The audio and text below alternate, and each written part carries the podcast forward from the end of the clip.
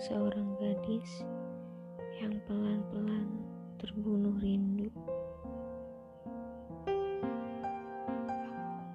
Selalu merasa sendiri di mana pun aku berada, sekalipun sedang berada dalam keramaian.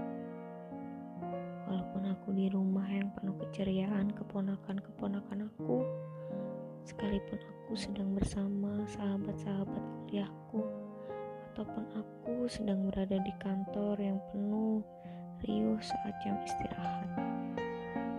Jauh di dalam lubuk hatiku, aku terjebak dalam sebuah kesedihan yang begitu dalam, dalam kesendirian